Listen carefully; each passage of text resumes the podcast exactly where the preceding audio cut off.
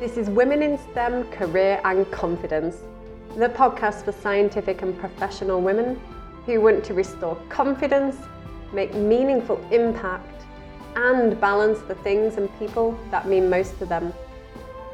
I'm Dr. Hannah Roberts, and I'll be sharing with you insights and inspiration into the mindset and skill set to help you navigate your career and lead powerfully. It's recorded live and outdoors so anything could happen. Good morning, everybody. I'm alive. Welcome to the show this morning. And I say that because um, the dreaded coronavirus struck our house and then got me for a whole five days. And I even lost my voice. So if I sound a little bit funny, it's still the aftermath of COVID. But I'm out. And it's nice to be back here on the show as well this morning because my brain is bubbling with many things that I want to share with you. And the first of those is the stories. Now, I have talked about making up stories in our head and how we have that iterative cycle of thinking. If you haven't heard me talk about that before, do check out the podcast called um, Stories and What If. The piece I want to talk to is the fact that even when we know that we have this iterative cycle of thinking, something trigger, triggers us, we create a story from it. We, atta- we attach emotions to those stories and then we take actions based on how we think and feel about ourselves. Even to the best will in the world, when we know that cycle, I coach on that cycle. I live and breathe that tool because it's something that's really helped me to understand what's going on in my brain. Even then, you're still going to have stories.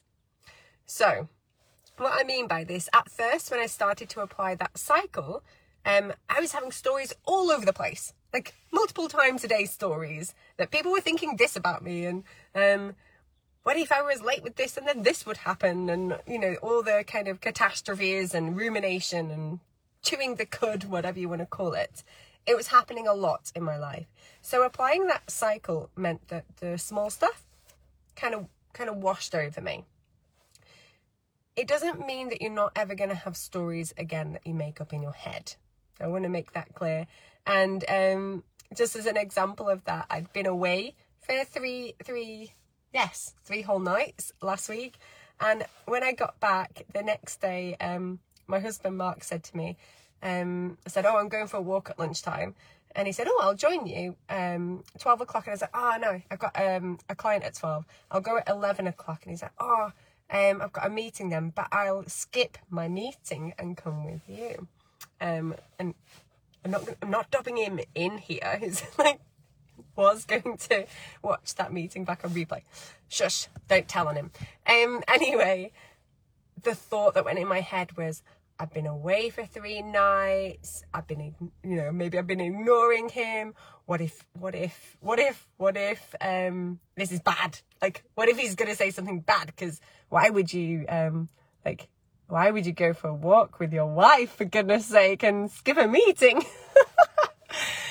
so instead of going, oh, this doesn't sound good, instead, confront the story if you can so what I said to him was, is there anything in particular that you want to talk to me about? Do you need to, um, anything in particular? And he's like, no, no, nothing in particular.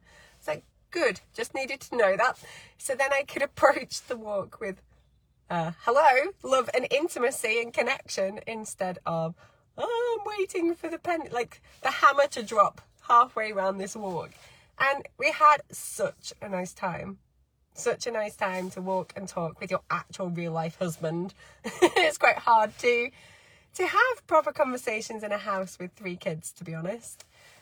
So I just wanted to talk to that in case this was important for other people here, where you've noticed, okay, I'm getting good at these stories and and that kind of thing, but they're still coming. Confront them.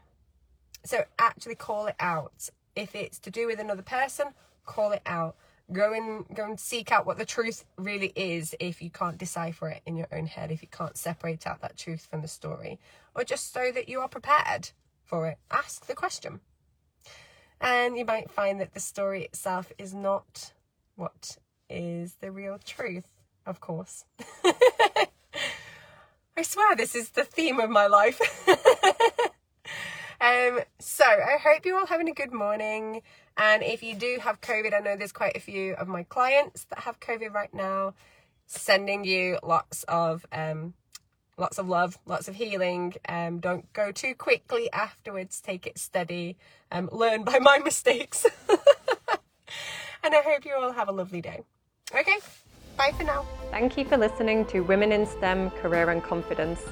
To get further support in your journey, join me in Breakthrough Unleashed on Facebook.